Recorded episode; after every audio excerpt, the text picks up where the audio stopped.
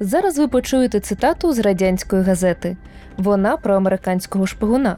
Той підступно і зухвало проник в тил країни і сіє справжній жах. Тож цитата.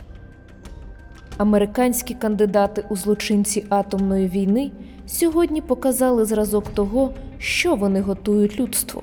Тільки душогуби можуть вдатися до такого жаху, як навмисне знищення мирної людської праці. Кінець цитати. Вся тодішня преса аж гуде.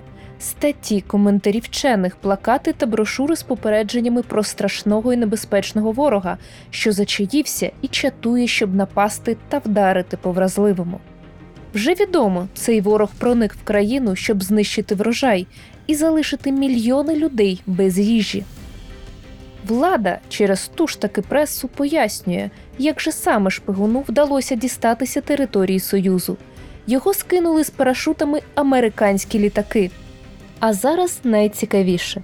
Б'юся об заклад цього американського шпигуна кожен з вас бачив хоча б раз у житті на власні очі. Бо мова йде про колорадського жука. Саме так він і є тим страшним ворогом США, про якого аж заливається вся тодішня радянська преса та преса країн соцтабору.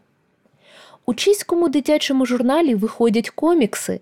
Герой Мурашка почав боротися з колорадськими жуками, які вискочили з парашутами з літаків та висадилися десантом на чехословацькі поля. З'являються карикатури, наприклад, президент США Гаррі Трумен потискає колорадському жуку лапу, показуючи йому карту Європи. Звичайно, радянські громадяни могли очікувати будь-яку підлість з боку заокеанських ворогів, але ну не таку.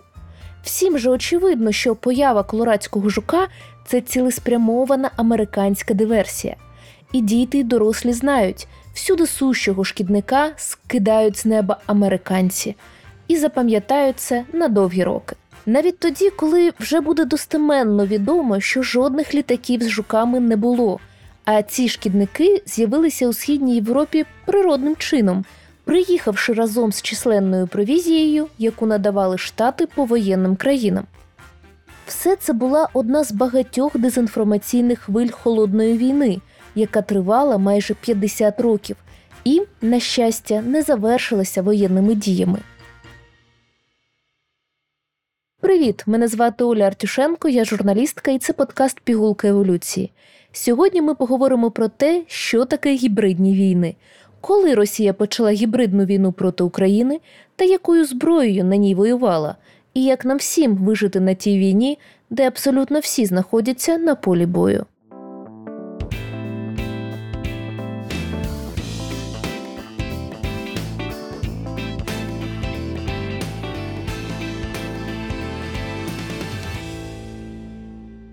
Термін гібридна війна виник на рубежі 90-х та нульових років. Його активно почав використовувати американський військовий теоретик Франк Гофман. Він описував гібридну війну як таку, де поєднуються всі види військових та невійськових засобів на одному театрі воєнних дій. Ця війна триває одночасно не тільки у фізичному вимірі, але й у психологічному, тобто в головах людей. Нагадаймо собі військову термінологію. Коли армія, флот, повітряні сили протиборчих сторін б'ються, це класична так звана конвенційна війна. При цьому всі сторони дотримуються міжнародного права та не застосовують зброї масового ураження. Але це така війна з палати мір та ваг, і якщо згадувати приклади конвенційної війни, найкращим буде хіба що війна орків проти ельфів та людей у середзем'ї Толкіна. Але й навіть тут толкіністи можуть мене виправити. Кожен вид війни поєднує обов'язково конвенційну війну ще з чимось. Ось, наприклад, неконвенційна війна. Її ще називають асиметричною чи нетрадиційною. Це коли одна із сторін застосовує якісь справді нетрадиційні військові тактики, наприклад, терористичні атаки або партизанську війну, саботаж та шпигунство.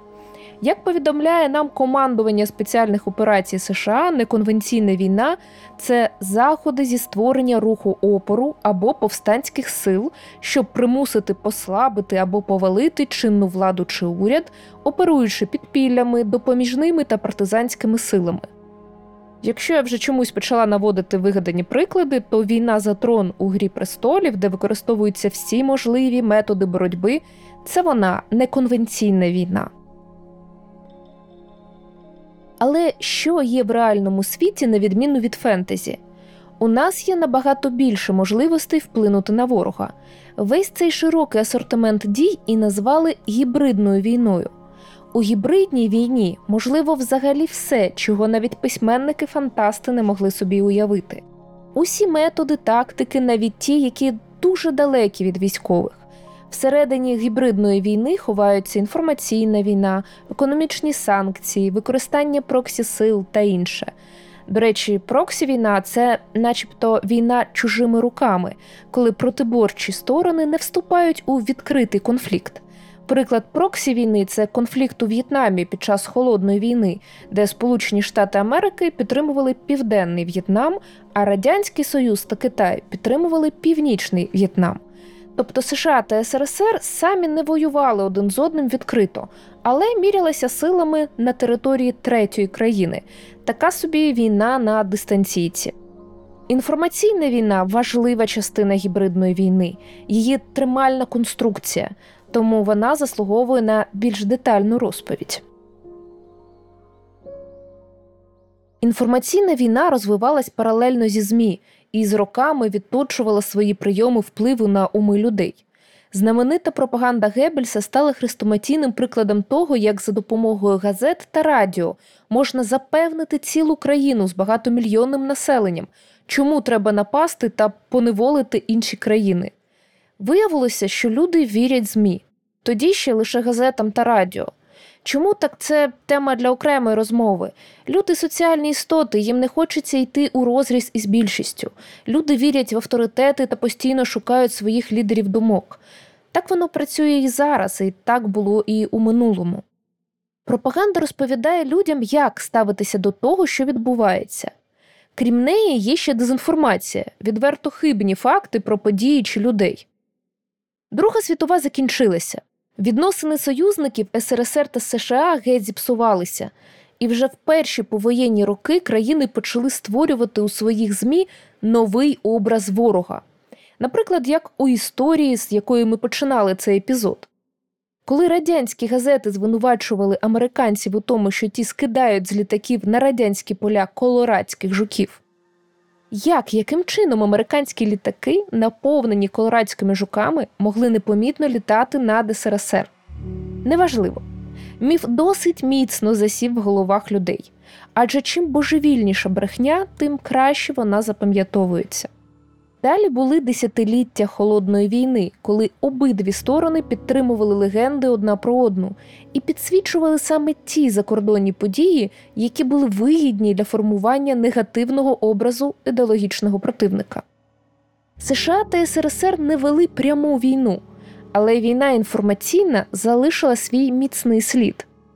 І навіть десятиліття по тому росіянам так просто було нагадати, що Америка це зло бо вони чули це з малку, хоча більшість там ніколи не була. А у 2022 році, якщо вірити опитуванню Всеросійського центру вивчення суспільної думки, 71% росіян погано або вкрай погано ставилися до США. Інформаційна війна супроводжує і відкриті воєнні конфлікти. Користуючись медіа, обидві сторони трактують події так, як вони хочуть. Наприклад, у 91-му році американські бомбардувальники завдали удари по іракському об'єкту. За словами іракців, це була фабрика з виробництва дитячого молока в Багдаді. Сполучені Штати наполягали, що це не молочна фабрика, а лабораторія, де виробляли біологічну зброю. З появою інтернету, швидких медіа, соцмереж інформаційна війна стала ще небезпечнішою, і її ми всі відчули на собі. Інформаційна війна в Україні та проти України велася Росією задовго до 2014 року. Навіщо? Щоб утримувати Україну під своїм контролем. Особливо яскраво це проявилося з приходом до влади Путіна. Навіть люди з його близького кола зізнавалися, що він завжди ставився до України як до одного з власних регіонів, а до українських президентів ну як до губернаторів. Але з наближенням президентських виборів 2004 року стало зрозуміло, що може перемогти зовсім не путінський фаворит Віктор Янукович, а людина Путіну зовсім не підходяща Віктор Ющенко. І тоді Кремль спорядив до Києва десант зі своїх політтехнологів. Та політична кампанія стала особливо брудною. Консультанти з Кремля привезли на українські телеканали темники це інструкції щодо подання новин. Проти Ющенка розгорнулася кампанія чорного піару. Запустили ролики та брошури про три сорти українців, начебто це ідеологія Ющенка, для якого Україна схематично ділиться на три зони. І схід потрапляє до третьої зони, мовляв, ось де для помаранчевих люди третього сорту. Створюються фейкові сайти із російськими доменними іменами, з яких поширюються фантастичні фейки про кандидата у президенти. Російські журналісти одягають помаранчеві шарфи партії Ющенка на безхатченків і фотографують їх. Ось погляньте на фанів кандидата. Розкидають листівки з фото Ющенка, на яких написано обережно фашизм. Чому фашизм, який фашизм це не важливо. Саме тоді російські політехнологи починають просувати лінію якогось міфічного українського фашизму. І ось, як на мене, кульмінація. Політехнологи з Кремля наймають українського активіста Едуарда Коваленка, який у центрі Києва збирає молодих людей з символікою СС. Вони зигують та кричать, що вони за Ющенка. Цю картинку показують усі російські телеканали. Ющенко, звичайно, відхрещується від таких шанувальників, але яка вже різниця? Це зараз, майже через 20 років, ми точно знаємо, що Едуард Коваленко колаборант. Але фото з молодиками, які зигують у центрі Києва, проросійські медіа показують і досі. Одночасно росіянам подають дві тези: в Україні фашизм, а все, що відбувається, справа рук американців. Чому американців? Вони що, теж фашисти? Не має значення, логіка в інформаційних війнах не надто потрібна. Вже після першого майдану та перемоги Ющенка кремлівський політтехнолог Гліб Павловський вигадує термін помаранчева загроза як концепт небезпеки для росіян, щось жахливе, що порушує спокій країни, приводить до влади фашистів та американців. На першому російському телеканалі я спеціально перечитала їхні верстки за ті роки. Всі новини з України приблизно однакові. Вони про те, що українська влада робить все не так. Не тому навчають у школах, призначають не ті свята, не тих героїв шанують. Тобто викручуються справжні новини, подаються з тими сенсами, які вигідні пропагандистам, і, звичайно, створюються фейки. 2008 року українці нібито масово протестують проти навчань Sea Breeze. Це навчання спільно з НАТО. Таку картинку показують у російських новинах. Насправді ж виявляється, що купку протестувальників організували спеціально для російських телекамер, московський патріархат в Україні і проросійські політики, які фінансувалися з Кремля. Подумайте лише, це було майже 20 років тому. Хоча, по правді кажучи, росіяни протягом всієї історії собі, світові та нам розповідали, що українці у всьому не мають рації, ну порівняно з росіянами.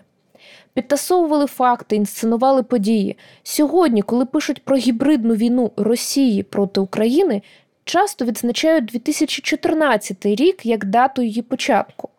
Але це не так. Гібридна війна розпочалася раніше і задовго до бойових дій. І її результати ми бачимо, хоч і не можемо сказати, який відсоток росіян підтримують війну чи байдужі до неї. У нас просто немає таких досліджень, яким можна було б довіряти. До речі, був такий білий офіцер, мігрант, який залишив Росію після більшовицької революції Євген Меснер. Він писав книги з геополітики та військового мистецтва, і йому навіть вдалося передбачити дещо про майбутнє. Ще в 1960-му він казав: у минулих війнах важливим вважалося захоплення території. Надалі важливим розглядатиметься захоплення душ у державі, з якою ворогують. Його прогноз цілком здійснився. Щоправда, як бачимо, захоплення душ це прелюдія до повноцінної війни. З 2014 року дещо змінилося. Більше людей почали користуватися інтернетом, соцмережами, месенджерами, тому до прийомів інформаційної війни додалися кібератаки, кібершпигунство та фабрики ботів. Боти це фейкові акаунти у соцмережах, призначені для просування певних меседжів і створення видимості певної масової думки. За ботами стоять справжні люди, які керують десятками чи навіть сотнями облікових записів. Їхнє завдання репостити потрібні новини, коментувати пости визначеними тезами, навіть влаштовувати видимість дискусії. Таким чином, звичайна людина заходить у соцмережу і бачить ті пости, які їй підкладають боти. Читає коментарі, і в неї складається враження, що є якась солідарна громадська думка, до якої, ймовірно, треба доєднатися. Перша відома фабрика ботів була створена Євгеном Пригожиним, тим самим кухарем Путіна, власником ПВК Вагнер, ще приблизно 2007 року. У його офісі сиділи кілька десятків людей, які зранку до вечора просто поширювали потрібні меседжі. Спочатку це була таємна робота, але її розсекретили журналісти, які туди влаштувалися під прикриттям. Вони винесли з Пригожинської фабрики всі внутрішні процеси, але оскільки справа відбувалася в Росії, це ніяк не вплинуло власне на існування і роботу фабрик. Серед заслуг пригожинських ботів дискредитація опозиції і навіть вплив на американські вибори 2016 року. Тоді боти в американських пабліках, звичайно, англійською мовою, сварили Гіларі Клінтон, агітували за Дональда Трампа і славили Росію. Коли з'явилися докази цьому, це викликало великий скандал у країнах Заходу. Такого рівня інформаційної війни вони ще не бачили. Звичайно, ніхто не може довести, що саме це допомогло виграти вибори Трампу, але це точно маніпулювало суспільною думкою. Хочемо ми чи ні, інформаційні атаки здійснюються на нас щодня, навіть якщо ми просто сидимо вдома і відкриваємо соцмережі. Цим і небезпечна гібридна війна. Багатьох її елементів можна уникнути лише на безлюдному острові. Бо поки у вас є можливість підключатися до інтернету або ж просто спілкуватися з людьми, інформаційні атаки у будь-який спосіб можуть до вас дістатися. Гібридна війна на сході України вже увійшла в підручники багатьма мовами світу. Після Майдану у 2014-му, розлюченому власним ідеологічним фіаско Кремлю, спало на думку скористатися плодами своєї багаторічної інформаційної війни у Донецьку та Луганську. І ми всі знаємо, що було потім: підкуп українських колаборантів, озброєння місцевих бойовиків, їх там нєти. Зараз Росія навіть перестала заперечувати участь своїх військових, а ще ми маємо безліч доказів цьому репресія місцевих, знищення інфраструктури. Але як про це розказували російські ЗМІ? Що, мовляв, свободолюбівий Донбас самостійно вирішив порвати з фашистським режимом. Ми ж пам'ятаємо, про це вже багато років говорили. Тому купили у місцевому воєнторгу зброю та форму і почали будувати свої республіки. У відповідь українська влада, тобто незаконна влада, не забуваємо хунта, душила волю народу. Грає роль і лексичне поле. Коли Чеченська республіка хотіла відокремитися від Росії, чеченців називали сепаратистами, терористами і зрадниками. Але на сході України, начебто, хотіли від'єднатися виключно повстанці ополченці, слова з геть іншою конотацією. Так само лексично Росія бореться з українською державністю, застосовуючи слова Новоросія, Малоросія, наче мова не про державу, а про якийсь регіон.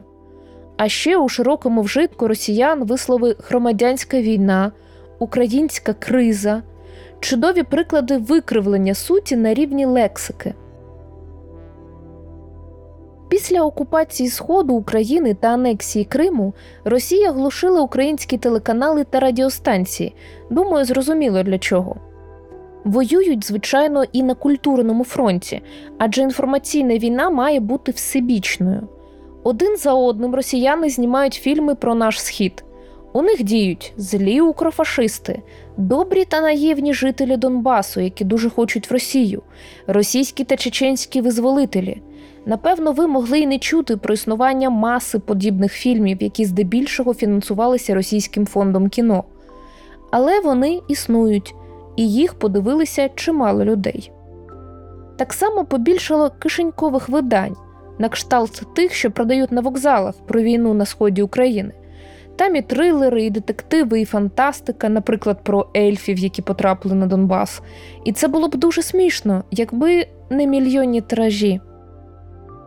До формування проросійської картини подій на сході України, звичайно, під'єднали і ботоферми поетів, співаків, акторів, які їздили в зону бойових дій, меми, які так легко поширюються, і, Господи Боже, церкву. Адже священники московського патріархату щедро несли людям пропаганду і, відповідно, руський мір. При цьому все створювалося не лише для внутрішнього користувача, а й подавалося на експорт. Під час інформаційної війни Росія застосовувала дуже людиноцентричну лексику і влучала у точки вразливості демократичних країн. Бо йшлося про свободу вибору, плюралізм, повагу до волевиявлення людей. Ну хто ж скаже, що це погано?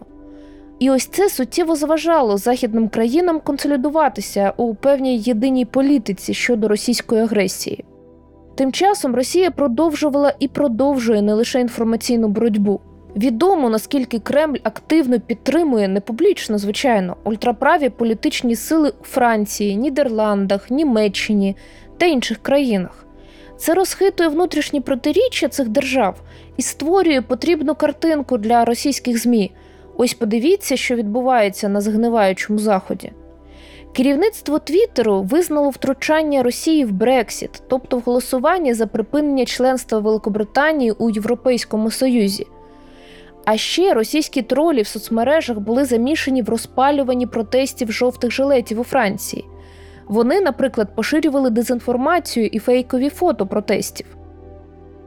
Мета загарбницької війни це трофеї, нові території, ресурси, зони впливу. Мета гібридної війни ще ширша. Пропаганда, повсюдне занурення своїх агентів впливу, примушення людей до лояльності і певних вигідних дій. Вести гібридну війну це наче створювати армію зомбі у себе в країні і за кордоном. Ці зомбі з часом можуть тобі знадобитися або ні. Але головне, що ти вже запрограмував їх на те, що тобі потрібно.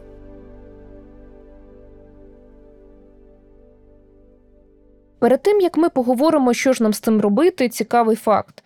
Саме російська сторона дуже любить розмірковувати в публічній площині про гібридні війни, які ведуться зрозуміло проти неї. Начальник генштабу Росії Валерій Герасимов у лютому 2013 року виступив перед Академією військових наук із доповіддю Цінність науки в передбаченні, яку було перекладено, опубліковано в англомовному виданні Military Review і після цього багаторазово перевидано. В ній Герасимов розмірковує про те, що таке сучасна війна звинувачує західні країни у гібридних війнах. Цитата. У 2021 столітті простежується тенденція стирання відмінностей між станом війни та миру. Війни вже не оголошуються, а розпочавшись, вони йдуть не за звичним нам шаблоном. Згідно з ідеєю російського генштабіста, війна починається не з вторгнення військ, а з прихованого зародження, під час якого армії просто виконують військові заходи стратегічного стримування. А тим часом іде формування політичної опозиції, створення коаліції та ведення інформаційного протиборства. Усе це Герасимов говорив про західні країни, але водночас, і саме цим вразив експертів, виклав тактику російських гібридних воєн. Зокрема, вже через рік, з початком війни на сході України, можна було порівняти поведінку Росії з доктриною Герасимова, і виходило як по написаному. Ця доктрина стала яскравим прикладом того, що Росія сьогодні вже не дуже приховує, що саме робить. Але що ж цим робити нам? Коли йдеться про класичну конвенційну війну, план дій обмежується воєнною стратегією. Треба зміцнювати оборонну сферу, покращувати розвідку, перебувати у боєготовності і так далі. Але гібридна війна, особливо та, що триває прямо зараз, показала наскільки світ вразливий до нетрадиційних атак. Щоб захиститися від інформаційних атак, люди таки мають покращувати медіаграмотність та критичне мислення у себе, родичів, друзів, навчитися ставити під сумнів інформацію та перевіряти факти. Водночас в Україні існують ресурси, які досліджують та розвінчують фейки, і до них можна доєднатися. Абсолютно очевидно, що медіаграмотність мають викладати навіть у школах. Ще експерти кажуть, що треба вести шанобливий та відкритий діалог із тими, хто піддається пропаганді, вислухати їхні занепокоєння, відповідати на їхні запитання та надавати фактичну інформацію, щоб оскаржити помилкові уявлення. Ну, мені цьому ще вчитися і вчитися, чесно кажучи. Вочевидь, країні, суспільству, яке зазнає інформаційних атак, необхідні альтернативні наративи, переконливі та добре підтверджені контрповідомлення, які пропонують іншу перспективу, представляючи факти та логіку. Альтернативні наративи мають просуватися ще й завдяки інформаційній політиці держави. Так, вона, інформаційна політика держави, має бути. Але щоб не перетворюватися на пропаганду, своєю чергою вона має формуватися із залученням суспільства та громадських організацій, бути прозорою щодо джерел та намірів. Особлива роль належить журналістам та експертам, бо вони мають давати оцінки в тих ситуаціях, коли два противники кажуть протилежні речі.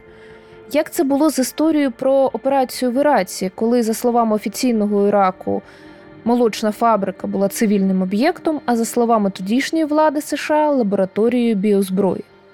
Важливо мати неупередженого арбітра, чий голос почує весь світ. Своєю чергою медіа мають знати свою відповідальність за неправдиву або оманливу інформацію.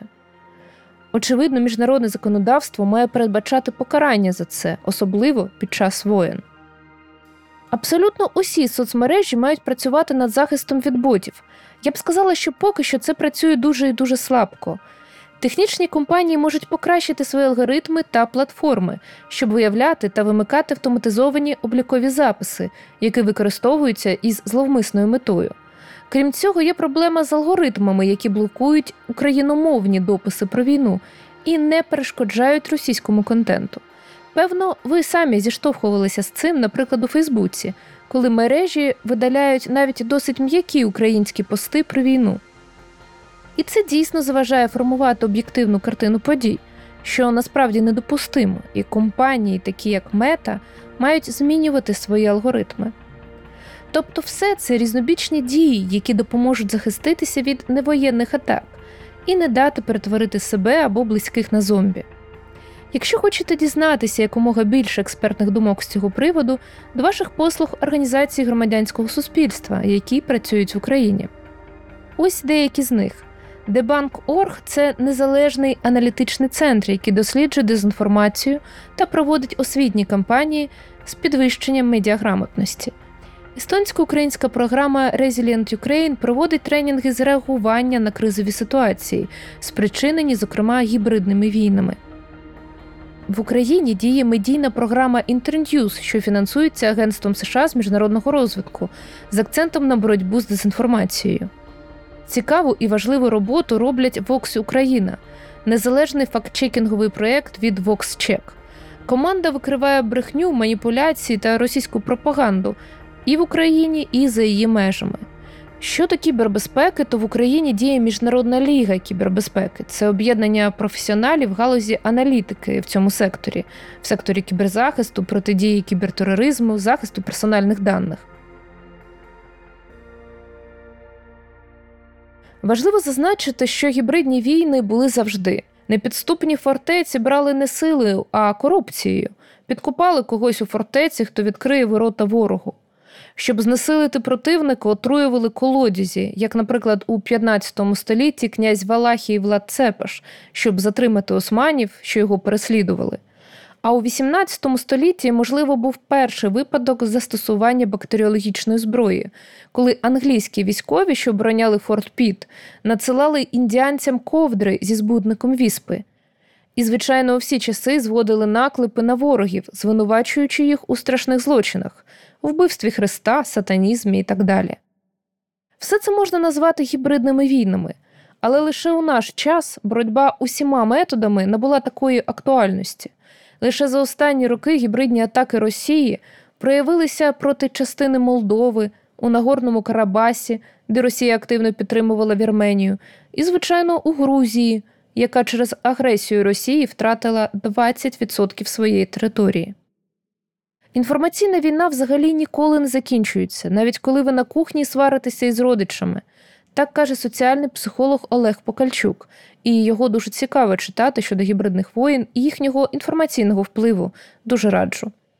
І всі ці механізми нашої психіки також важливо усвідомлювати, щоб знати, на які кнопки намагаються натиснути, щоб нас переконати, завербувати, перехилити на свій бік із корисливою метою. Тому знайте і розказуйте своїм дітям та батькам про те, наскільки важлива інформаційна гігієна, медіаграмотність, критичне мислення, стійкість перед будь-якою пропагандою. Наостанок я попросила штучний інтелект проаналізувати мою розповідь і зробити узагальнений висновок. Він зробив, і мені здається, що краще не скажеш. У сфері гібридної війни знання це броня, стійкість це сила, а єдність це перемога. Цей подкаст реалізується завдяки щирій підтримці американського народу, надані через Агентство США з міжнародного розвитку в межах проекту Ініціатива секторальної підтримки громадянського суспільства України. Висловлені в матеріалі погляди є авторськими і можуть не відображати поглядів Агентства з міжнародного розвитку або уряду Сполучених Штатів Америки.